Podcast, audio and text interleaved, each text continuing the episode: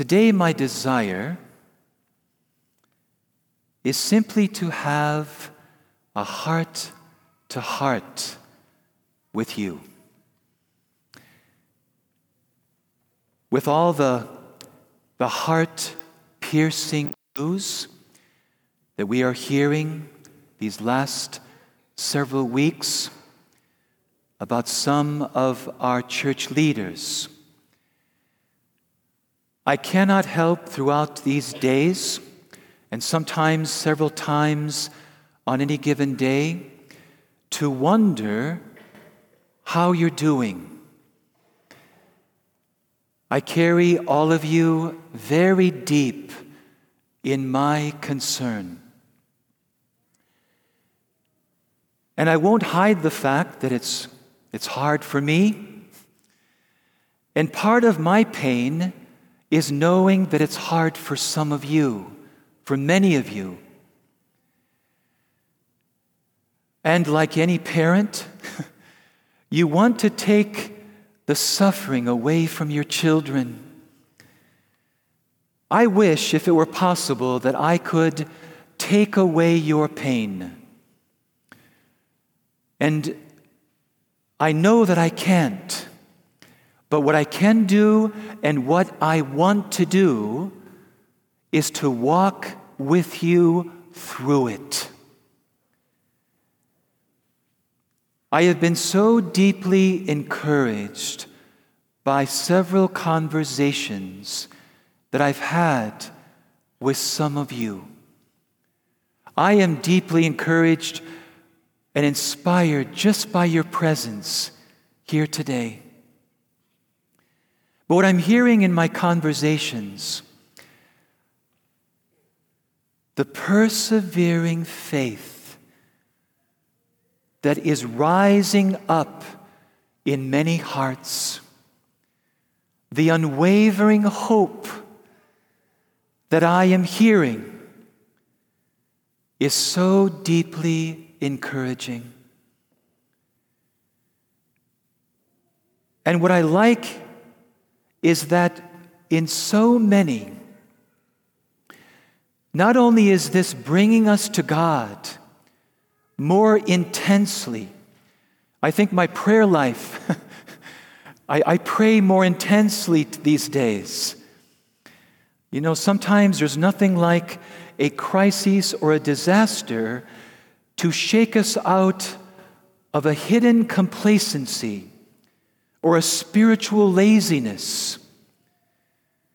And so I find myself praying more deeply and intensely.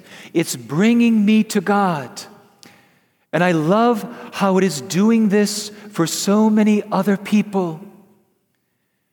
And how, like me, what I'm hearing is the desire to use our anger and frustration and whatever else we may be feeling to work with Christ for the purification, the healing, and the renewal of the church. I have not hidden the fact that I grew up in a very broken family. Maybe you have too. And I'm grateful for that experience because we fell far short of God's plan and vision and ideal for family life. But I absolutely love how God did not give up on my family.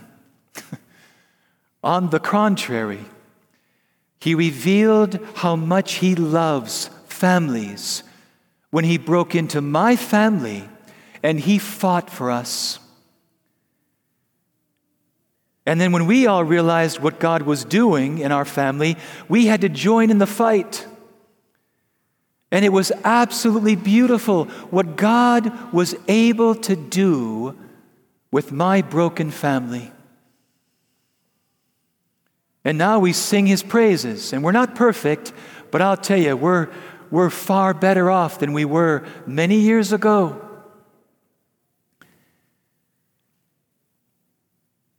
And I see how much Christ, oh, how much Jesus loves his church. And it might appear to some that he's absent when things like this happen. But he is so present, loving the church so much to bring about this much needed purification and renewal. And as Jesus suffered and died to bring his church into being through the water and the blood that came out of his side, Jesus is willing to suffer again through his mystical body to bring about that renewal. And I just pray for the grace with you to embrace whatever suffering I may need to go through for this renewal that is needed, and, and especially for all the healing, the healing that is needed.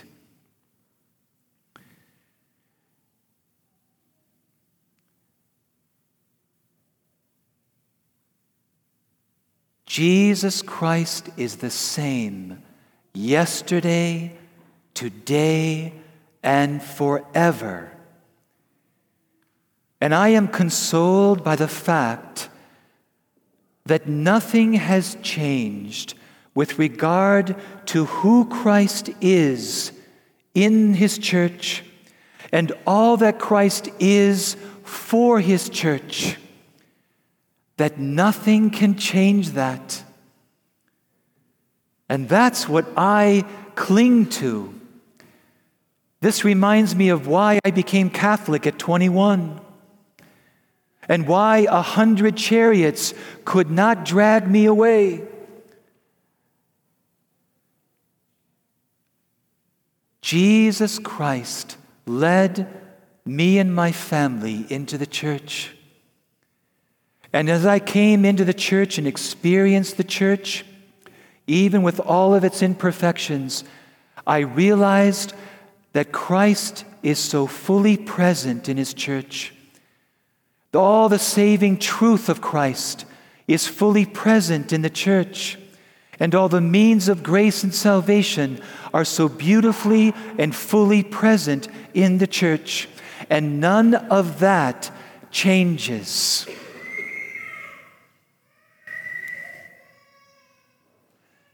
Each of us is going to have to find our place in this work of Christ of purification and renewal.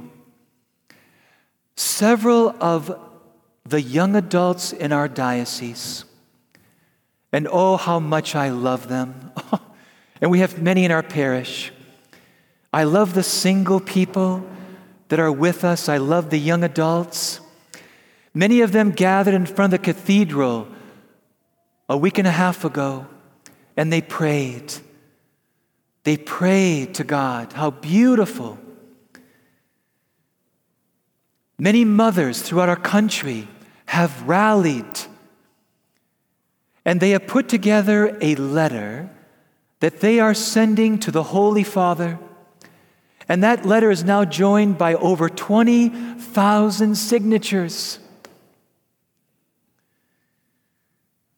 The St. Catherine of Siena Institute in Denver, Colorado, has put together a template letter that people can fill out and send to their bishops and archbishops.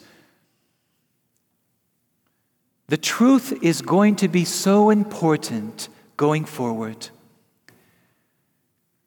You shall know the truth, said Jesus, and the truth shall set you free. But that's the hard part. We all know this from our own personal experience.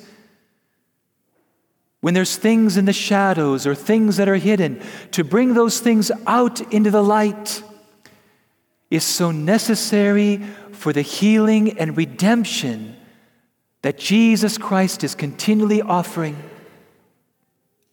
But sometimes when that dark stuff comes out, it can look pretty dark next to the light. But oh, how necessary, how necessary it'll be that everything that is contrary to Christ is brought out into the light to be fully healed and redeemed.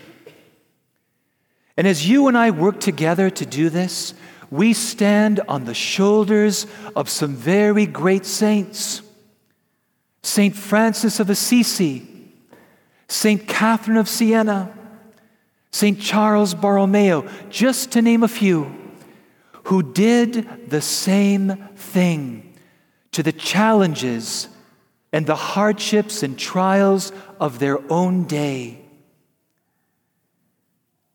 As one mother told her daughter, I know how this story ends. My dear friends, we know how this story ends. After the suffering and death of Jesus comes the resurrection. The victory will always be Christ's. And he said, and I believe him, not, only, not even the gates of hell will prevail against his church. We know how this story is going to end. So, whatever we are struggling with or feeling, which is so appropriate and right, let us, like these beautiful saints, like so many now in our, in our church, let us use it to work with Christ, to work for renewal, for healing, and for this much needed purification. Amen